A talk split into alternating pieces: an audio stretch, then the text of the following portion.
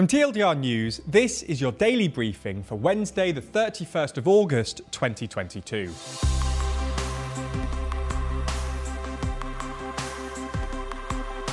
Good afternoon. Today we're going to be talking about the death of the Soviet Union's last president, Mikhail Gorbachev. We'll also be discussing three of today's other important stories and discussing just what's happening in September. But first, the death of Mikhail Gorbachev. It was announced late last night that the former and final leader of the Soviet Union, Mikhail Gorbachev, has died aged 91 after a difficult and protracted illness. He will go down in history for his policies of glasnost, or openness, and perestroika, or restructuring, which ultimately brought the end of the Soviet Union.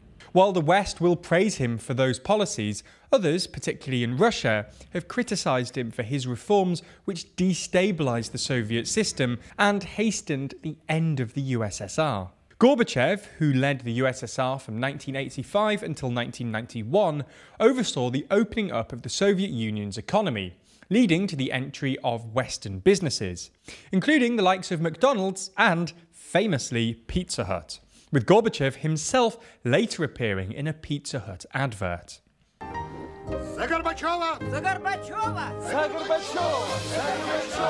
Sometimes nothing brings people together like a nice hot pizza from Pizza Hut.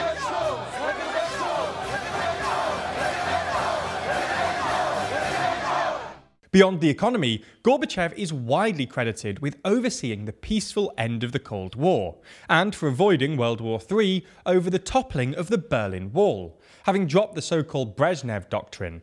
The doctrine, in a similar way as NATO's Article 5, saw any threat to socialist rule in any state within the Eastern Bloc considered to be a threat to them all.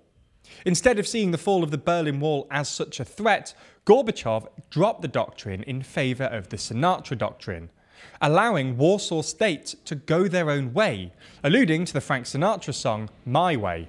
In 1990, he was awarded the Nobel Peace Prize for the leading role he played in radical changes in East West relations. In spite of his rapprochement with the West, he ultimately lived to see Russia return to war under Vladimir Putin. Messages of condolence have come in from across the world. The current president, Joe Biden, hailed Gorbachev as a man of remarkable vision, noting that when he came to power, the Cold War had gone on for nearly 40 years, with communism for even longer, with devastating consequences. UN Secretary General Antonio Guterres called him a one of a kind statesman who changed the course of history. He did more than any other individual to bring about the peaceful end to the Cold War, and that the world has lost a towering global leader, committed multilateralist, and tireless advocate for peace. But Mr. Gorbachev will not be universally popular, particularly in Russia, for his role in the collapse of the Soviet Union. Vladimir Putin famously described the collapse of the USSR as the greatest geopolitical catastrophe of the 20th century. A 2021 poll found that more than 70% of Russians say their country moved in a negative direction during his time as leader. Nevertheless, Putin offered his condolences following Gorbachev's death and said he left an enormous impact on the course of world history and led the country during difficult and dramatic changes amid large scale foreign policy, economic, and societal challenges. Okay, so that's the biggest story of the day. But there's a lot more going on around the world. So here's a rundown of three other stories. The case surrounding the documents seized by the FBI at Donald Trump's Mar a Lago resort is heating up, with a new filing by the government alleging that efforts were likely taken to obstruct the government's investigation. In response to Trump's motion to, among other things, appoint a special master to review the documents seized, the Department for Justice calls into question Trump's counsel, understood to be Christina Bobb, highlighting, quote, that the FBI, in a matter of hours, recovered twice as many documents with classification markings as the diligent search that the former president's counsel and other representatives had weeks to perform calls into serious question the representatives made in the June the 3rd certification and casts doubt on the extent of cooperation in this matter. The Justice Department also alleges that classified documents were found inside Trump's office, contrary to that June the 3rd certification. There's more on the way, but be sure to subscribe and ring the bell to make the daily briefing part of your daily routine. Or just search for us on your podcast app to listen along. Shamima Begum was smuggled into Syria by a double agent working for both the so called Islamic State and Canadian intelligence, a new book by the Sunday Times former security correspondent has claimed. The book alleges that Canada's Security Intelligence Service, or CSIS, knew Begum was being trafficked when the Metropolitan Police in the UK had launched an international search for the three schoolgirls. CSIS finally admitted their involvement to their British counterparts when they feared being exposed and promptly asked British intelligence services to cover up its role. In a separate BBC interview, a senior intelligence officer at an agency part of the Global Coalition Against IS confirmed to them that the alleged people smuggler was indeed providing information to Canadian intelligence while smuggling people to IS.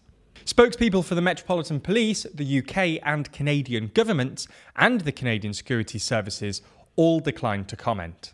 The Solomon Islands have today banned foreign Navy ships from their ports. It's thought that this move is an attempt to regain some control over their exclusive economic zones. Basically, the water surrounding their country that they have the rights to. The Prime Minister of the islands said of the decision that the country had the unfortunate experiences of foreign navy vessels entering the country's waters during the course of the year without diplomatic clearance granted. As such, we've requested our partners to give us time to review and put in place our new processes before sending further requests for military vessels to enter the country. The Solomon Islands have recently signed a pact with China, which allows Beijing to send their police to the island. In effect, this is to help the government of the Solomon Islands to maintain social order, something the government has been worried about since riots broke out last year. When this is combined with the fact that the Solomon Islands turned away a British and an American ship lately, it's understandable why the West is slightly concerned about this latest development. That's all we have time for on YouTube, but if you want to see our discussion of what's going on in September, then watch the extended ad free edition of the Daily Briefing over on Nebula. Nebula subscribers not only get everything you've already watched ad free, but also an extended edition of the show every single day, available to watch on Nebula or stream on your podcast app of choice. So, if you want to support the channel and get a more extensive daily briefing every day, you'll want to sign up. And there's good news. Our friends at Curiosity Stream, the streaming service which offers some of the best documentaries, is offering a deal whereby you can get both platforms, Curiosity Stream and Nebula, for less than $15 a year. That's all the best documentaries you could want on Curiosity Stream, and then more TLDR on Nebula, including the extended briefing, other full exclusive TLDR videos, and it's always ad free. Click the link below to get both services for less than $15 a year and support the channel.